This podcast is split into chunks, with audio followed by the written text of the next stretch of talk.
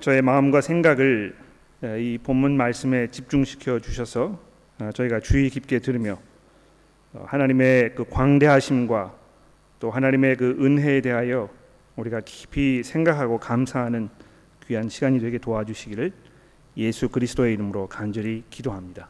아멘. 아, 오늘 본문 말씀이 46장과 47장입니다. 이 47장만 봉독을 해드렸는데요. 46장까지 아, 제가 다루어 보도록 그렇게 할 예정입니다. 아, 그러기 위해서 여러분들이 그 성경을 꼭 가지고 계시 펴서 앞에 놓고 설교를 들으셔야 할 텐데 지금 그 성경을 덮으셨으면 이 본문 말씀을 찾으셔서 무릎에 이렇게 놓으시고 그 다음에 그 주보에 제가 설교에 그 요점을 정리를 해드렸으니까 아마 그거를 이렇게 따라오시면서 들으시면 아마 적어도 설교가 끝나기 전까지 얼마나 남았는지 아, 이런 정도는 파악을 아마 하실 수가 있을지 모르겠습니다. 자, 아, 이 본문 말씀이 우리와 무슨 상관인가 아, 이런 그 질문을 아마 우리가 던지게 되지 않을까 이렇게 생각을 합니다. 46장에 보시면 이 야곱의 그 족보가 아주 길게 설명이 되어 있는데요. 이 창세기에서 왜 자꾸 이렇게 족보를 우리에게 이야기하는 것인가? 이것이 나와 무슨 상관이 있는가? 이런 질문을 우리가 던지게 되는 것이죠.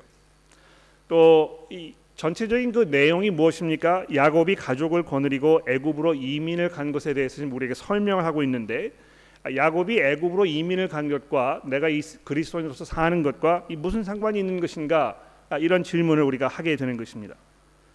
또 요셉이 애굽에서 이 어떤 농경, 토지, 이 세금 정책 이런 걸 폈는지에 대해서 우리에게 아주 구체적으로 장황하게 지금 설명을 하고 있는데요. 이거 우리가 알아서 무슨 도움이 되는 것인가? 하나님께서 이것을 통해서 우리에게 무엇을 말씀하려고 하신 것인가? 아, 이런 그 질문들이 우리 마음속에 자꾸 이렇게 올라오지 않겠습니까? 아마 이런 본문을 우리가 읽으면서 아, 뭐 예를 들어서 quiet time 같은 거를 이렇게 하시면 아 이거 아무래도 이민에 관한 하나님의 인도하심에 대해서 우리에게 말씀하시는 것인가 보다. 뭐 이런 그 결론을 쉽게 내릴 수 있게 될지 모르겠어요. 우리가 뭐 다 이민자들이고 아, 우리의 형편을 여기 이제 끼워 맞추면서 아 내가 이런 결정을 내렸어야 되는 건데 또 하나님께서 이런 결정을 아, 우리에게 인도하시는가 보다. 뭐 이런 그 추론을 우리가 하게 되는 것입니다.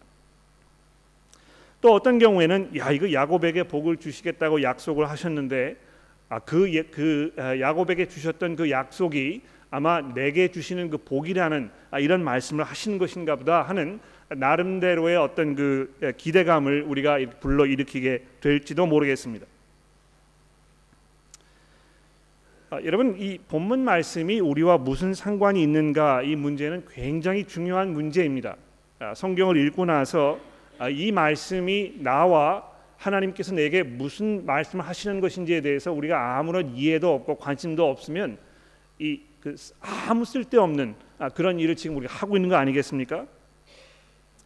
그런데 이 본문 말씀이 우리와 무슨 상관이 있는가를 우리가 생각해 보려면 우선적으로 이 본문 말씀과 우리가 씨름해야 한다는 것입니다.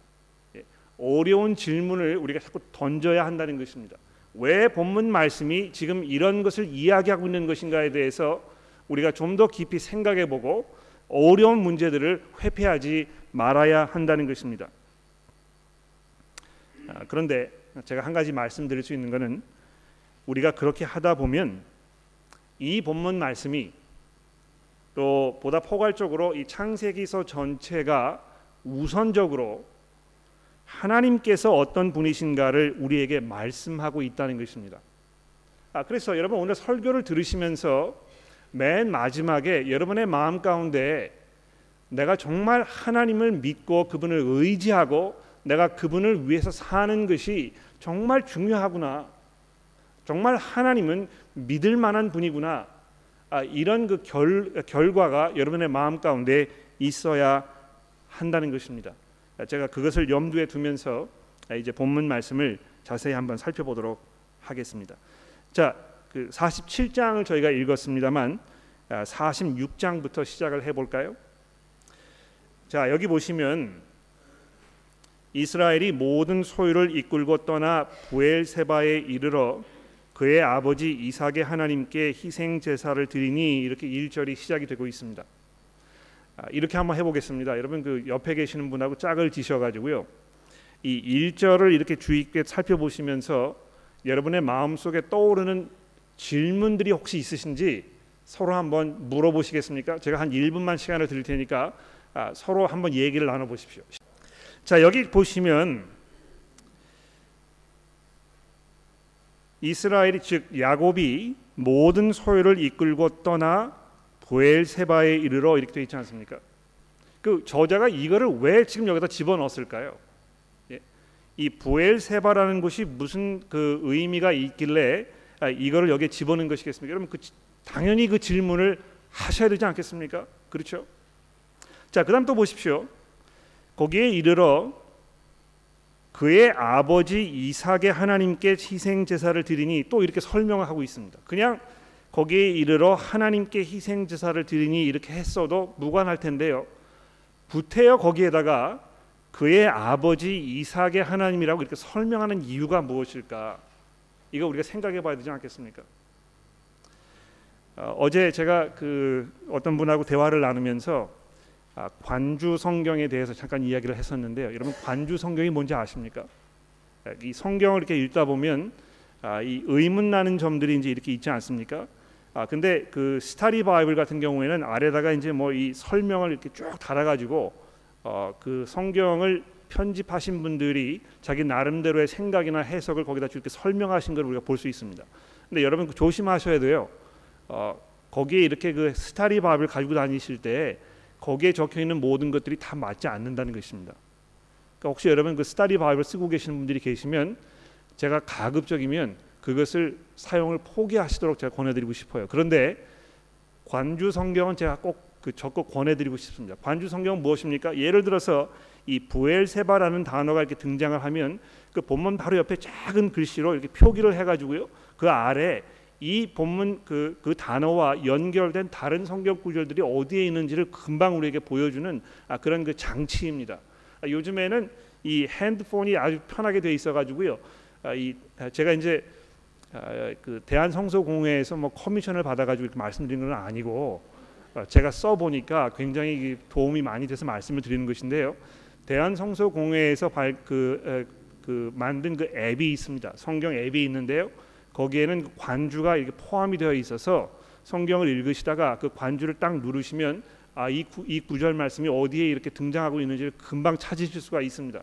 그래서 거기 그 보엘세바라는 곳을 이렇게 찾아보시면 아, 어디를 살펴보게 되어 있는지 아, 제가 말씀을 드릴까요? 26장 23절에서 25절을 보게 되어 있습니다. 한번 찾아보시죠. 26장 23절에서 25절입니다. 창세기 23절 26장 23절입니다. 자, 거기 보시면 이삭이 거기부터 부엘세바로 올라갔더니 그 밤에 여호와께서 그에게 나타나 이르시되 나는 내 아버지 아브라함의 하나님이니 두려워하지 말라 내 종 아브라함을 위하여 내가 너와 함께 있어 내게 복을 주어 내 자손이 번성하게 하리라 하신지라 이삭이 그곳에 제단을 쌓고 여호와의 이름을 부르며 거기 장막을 쳤더니 이삭의 종들도 거기서 우물을 팠더라. 이 굉장히 지금 아, 이, 이 46장에 있는 이 사건과 비슷하지 않습니까? 그렇죠? 왜이 이 이스라엘이 지금 애굽으로 내려가기 전에 부엘사바로 갔겠습니까? 자기 아버지에게 일어났던 그 일을 기억하면서 거기에서 하나님께서 그 아버지에게 하셨던 그 약속을 지금 기억하고 있는 것입니다. 또 28장으로 넘어가 보시겠습니까? 28장 10절인데요. 이 부엘세바라는 곳이요 야곱에게 아주 중요한 의미가 있었던 곳임에 분명합니다. 왜냐하면 28장 10절에 보시면 야곱이 부엘세바를 떠나 하란으로 향하여 가더니 한 곳에 이르러 해가 진지라. 거기에서 유숙하려고 그곳에 한 돌을 가져다가 베개를 삼고 거기에 누워 자더니 꿈에 본즉 사닥다리가 땅 위에 서 있는데 그 꼭대기가 하늘에 닿았고 또 본즉 하나님의 사자들이 그 위에서 오르락 내리락 하고 또 본즉 여호와께서 그 위에 서서 이르시되 나는 여호와니 너의 조부 아브라함의 하나님이요 이삭의 하나님이라. 내가 누워 있는 땅을 내가 너와 내 자손에게 주리니 내 자손이 이 땅의 띠끌같이 되어 내가 서쪽과 동쪽과 북쪽과 남쪽으로 퍼져갈지며 땅의 모든 족속이 너와 내 자손으로 말미암아 복을 받으리라 내가 너와 함께 있어 내가 어디로 가든지 너를 지키며 너를 이끌어 이 땅으로 돌아오게 할지라 내가 내게 허락한 것을 다 이루기 전까지 너를 떠나지 아니하리라 하신지라 예. 아, 왜 야곱이 부엘사바로 갔겠습니까? 아, 지금 자기가 살던 곳을 떠나서 애굽으로 내려가기 전에 하나님께서 자기를 찾아오셔서 자기에게 하셨던 그 약속을 다시 기억하고 있는 것입니다. 그런데 아닌 게 아니라 거기에 갔더니 어떻게 되었습니까? 그의 아버지 이삭의 하나님 이삭에게 약속하신 그 하나님께서 또 한 번 자기에게 나타나셔서 그 약속을 다시 한번 재확인하고 계시는 것입니다. 3절 말씀해 보십시오. 하나님이 이르시되 나는 하나님이라 내 아버지의 아버지의 하나님이니 애굽으로 내려가기를 두려워하지 말아라. 내가 거기에서 너로 큰 민족을 이루게 하리라. 내가 너와 함께 애굽으로 내려가겠고 반드시 너를 인도하여 다시 올라올 것이며 요셉이 그의 손으로 내 눈을 감기리라 하셨더니 이 하나님께서 얼마나 이 집요하신 분인지 좀 생각해 보십시오. 예?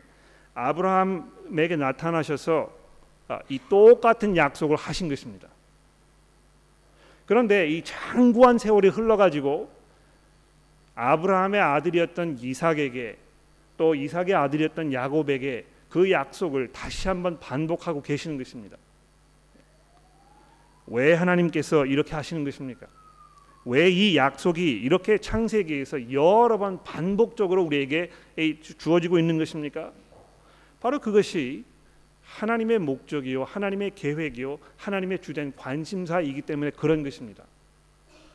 아, 여기 보시면 뭐 이 아브라함이 어떻게 했는지 이삭이 어떻게 했는지 야곱이 어떻게 했는지 요셉이 뭘 어떻게 했는지에 대해서 많이 설명하고 있습니다만 한 가지 분명한 사실은 이 창세기의 저자가 이것을 통해서 여러분과 저에게 하나님께서 그 하신 약속을 성취시키기 위하여 얼마나 집요하고 끊임없는 그분의 한없는 능력으로 이 모든 세상 만사들을 지금 주관하고 다스리고 계시는지에 대해서 우리에게 아주 자세하게 지금 설명해 주고 있는 것입니다.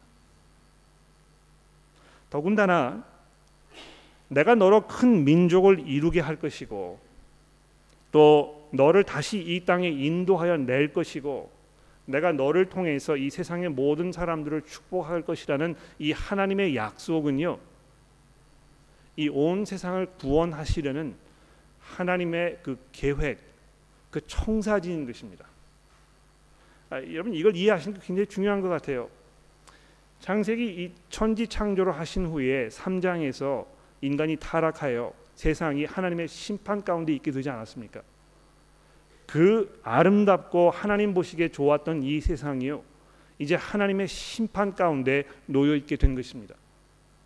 여러분과 제가 뭐 이 호주라는 이, 이 풍요로운 땅에서 아, 먹을 것 입을 것 그렇게 많이 걱정하지 않으면서 아, 살고 있어서 우리의 삶이 참 뭐 복되고 기쁘고 만족스러운 삶이라고 아, 이렇게 생각하실 수 있을지 모르겠습니다. 그러나 성경이 여러분과 저에게 지금 말씀하고 있는 가장 충격적이고 가장 놀라운 사건은 무엇입니까? 이 세상이 하나님의 심판 아래 있다는 것입니다.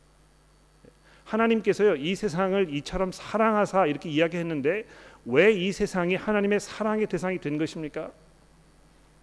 우리가 하나님을 반역하고 우리 멋대로 살기로 작정해서 하나님의 심판을 받아 마땅한데도 불구하고 우리를 심판하지 않으시고 우리를 구원하시려는 하나님의 계획이 있으셨기 때문에 우리가 하나님의 사랑을 느끼고 알 수 있게 되는 것이죠. 그런데 어떻게 하나님께서 이 세상을 구원하실 것인가? 그 복음의 메시지가 무엇인가?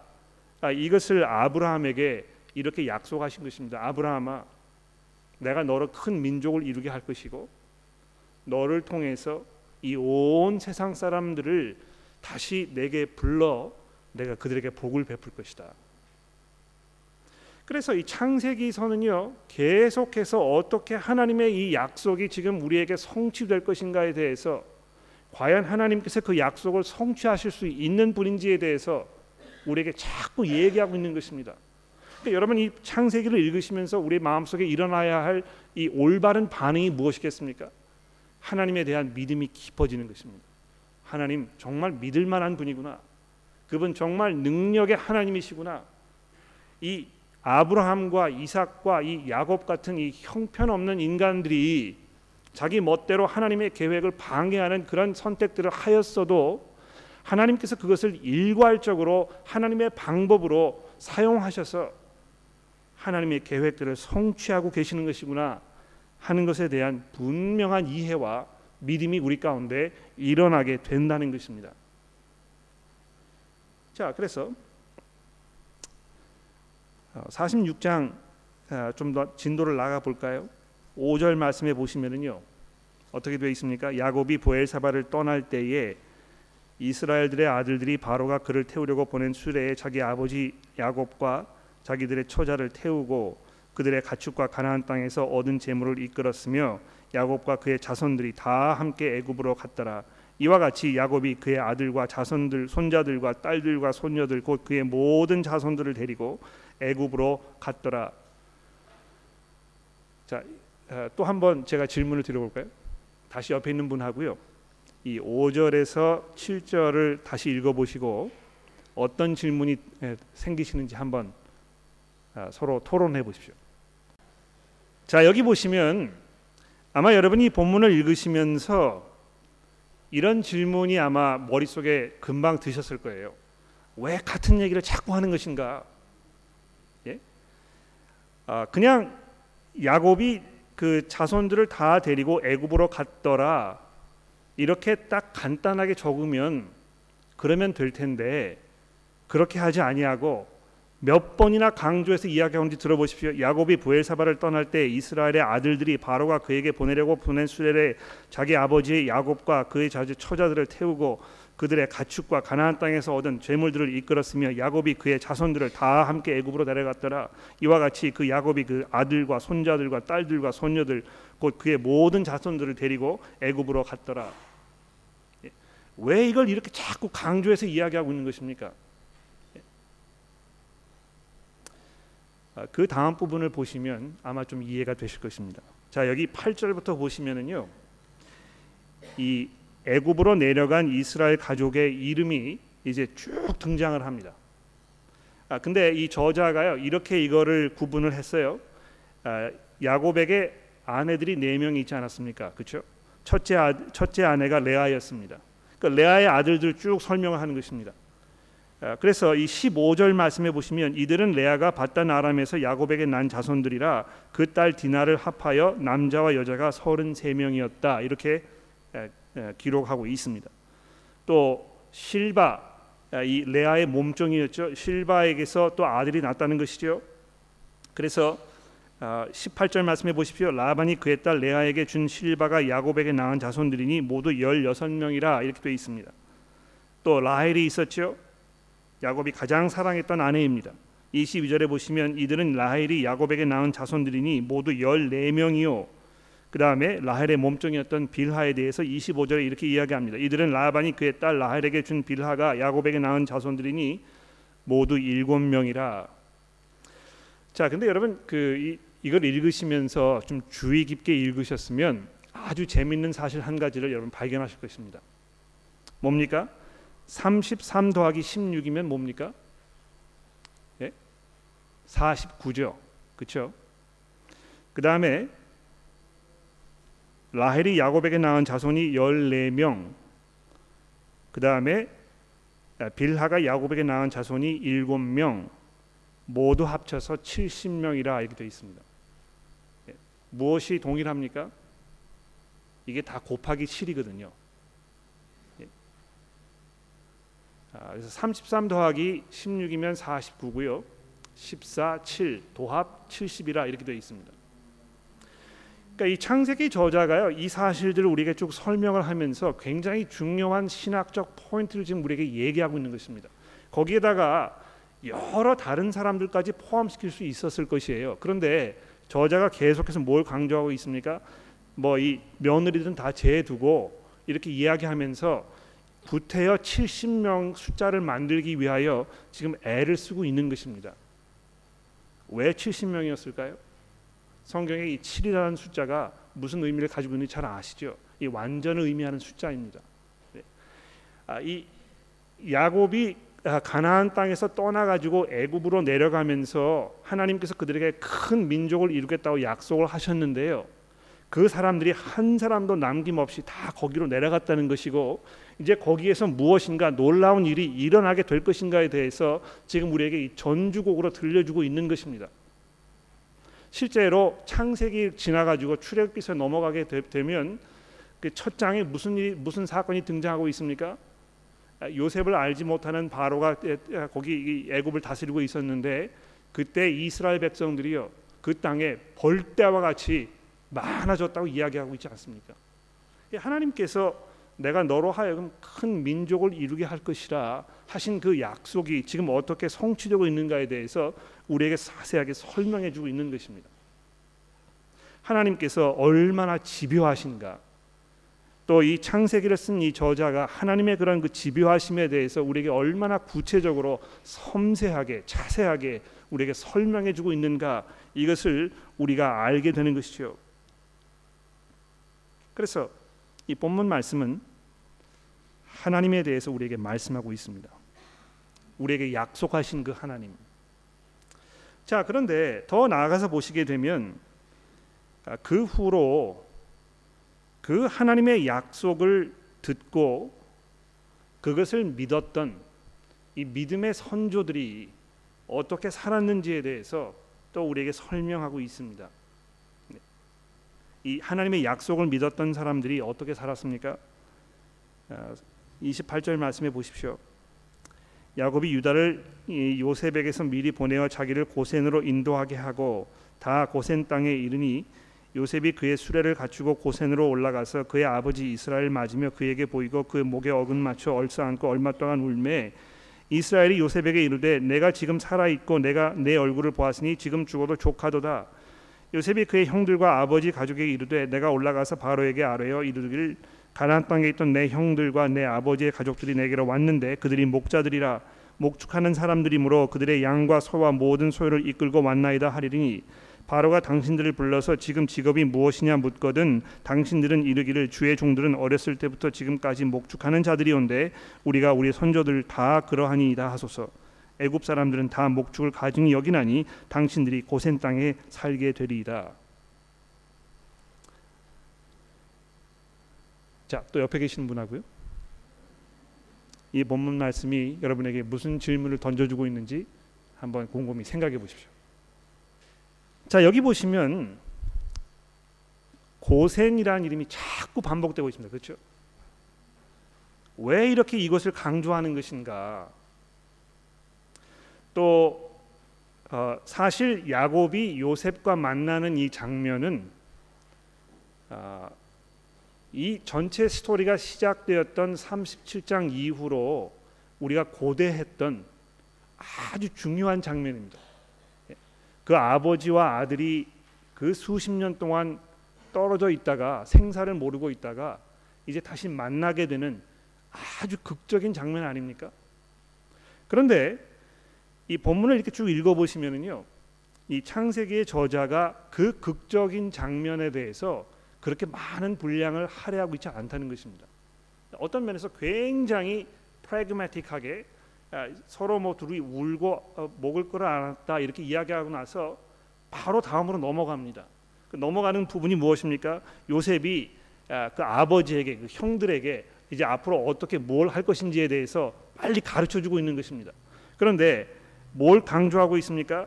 이들이 목자들이라는 것을 자꾸 강조하고 있는 것이죠. 목자들이 어떤 사람들입니까?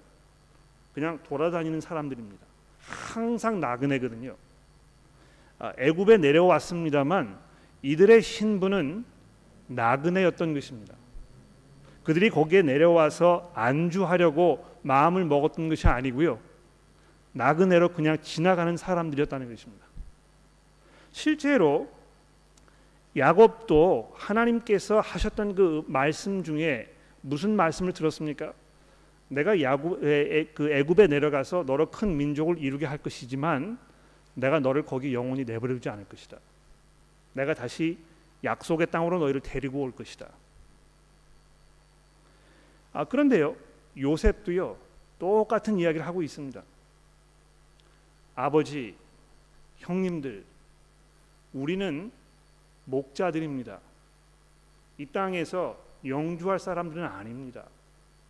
우리가 이 고센 땅 여러분 그 지도를 보시면 아시겠습니다만 가나안 땅에서 가장 근접해 있는 곳이 고센입니다. 거기에 안주하도록 이렇게 만들어 놓은 것입니다. 왜 그랬을까요? 나중에 하나님께서 자기들을 다시 약속의 땅으로 데려갈 것이라는 믿음 가운데 있었기 때문에 그런 것입니다. 그래서 이 47장으로 넘어가셔서 이제 오늘 본문 말씀 우리가 보게 되는데요.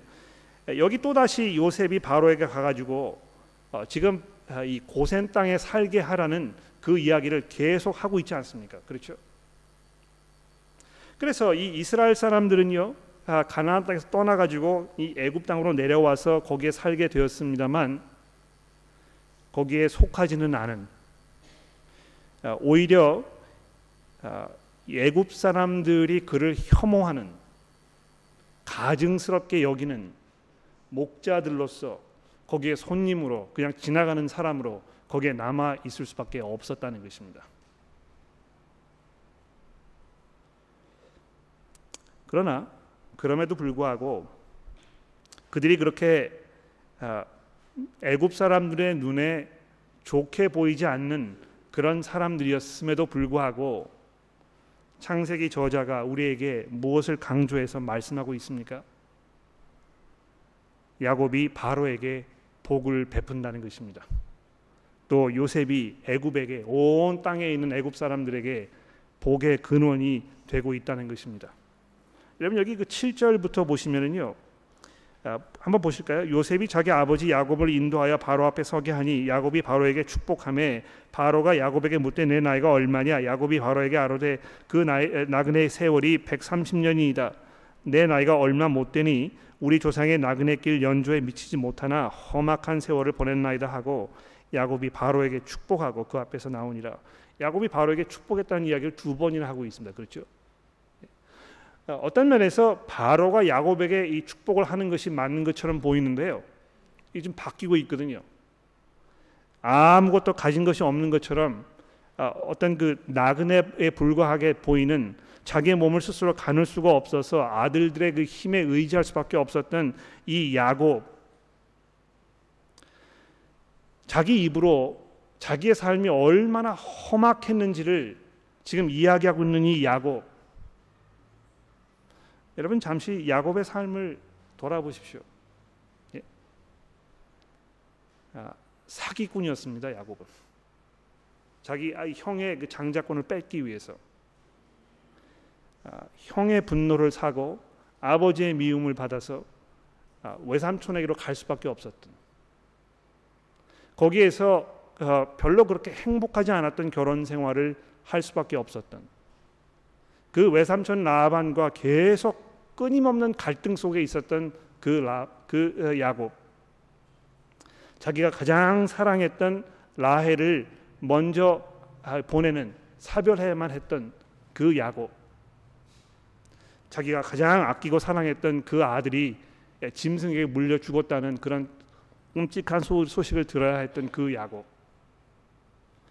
그 후로 평생을 슬픔 가운데 내가 이제 무슨 재미로 살겠느냐는 그런 한탄 속에 있었던 이 야곱 정말 험악한 세월을 보낸 것입니다. 사람들이 이 야곱의 모습을 이렇게 보았을 때는요. 뭐 그가 뭐 많은 목축을 이렇게 거느리고 있었을지 모르겠습니다만 결코 그가 그렇게 행복해 보이는 사람은 아니었음에 분명합니다. 얼마나 야곱이 사실 형편없는 사람이었는지 우리가 창세기 본문을 통해서 잘 알고 있지 않습니까?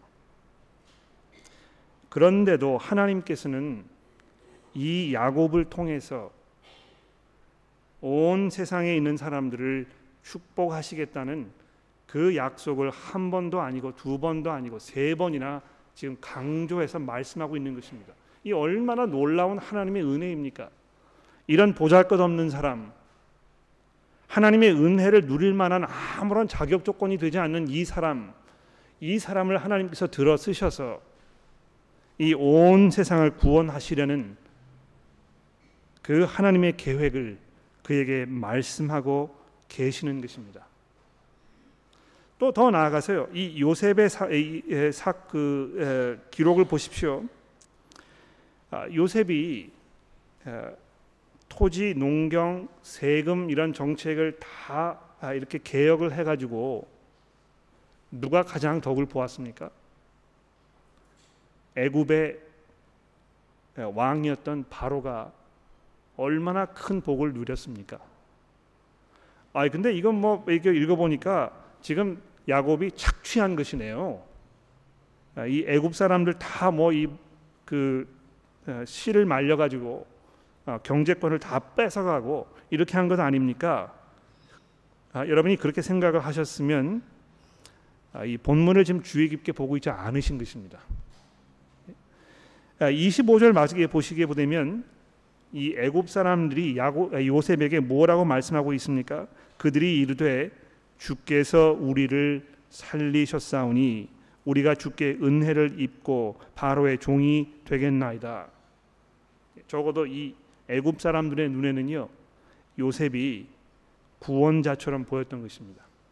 자기의 목숨을 이어갈 수 있는 하나님의 그 은혜가 자기에게 임하는 하나님의 도구로 사용됐던 것을 애굽 사람들이 보게 되었던 것입니다. 복의 근원이 된 것이죠. 누가 이것을 상상이나 했겠습니까? 형들에게 미움을 받아서 쫓겨나서 어, 가족과 떨어져서 지내야 했던 감옥에 갇혀가지고 별 볼 일 없고처럼 보였던 이 그 청년을 통해서 하나님께서 이 애굽이라는 나라를 축복하시고 앞으로 일어날 하나님의 그 더 큰 축복에 대해서 지금 그 전주곡을 울리고 계시는 것입니다. 자 이제 본문 맨 마지막 부분에 왔네요. 27절 말씀해 보십시오.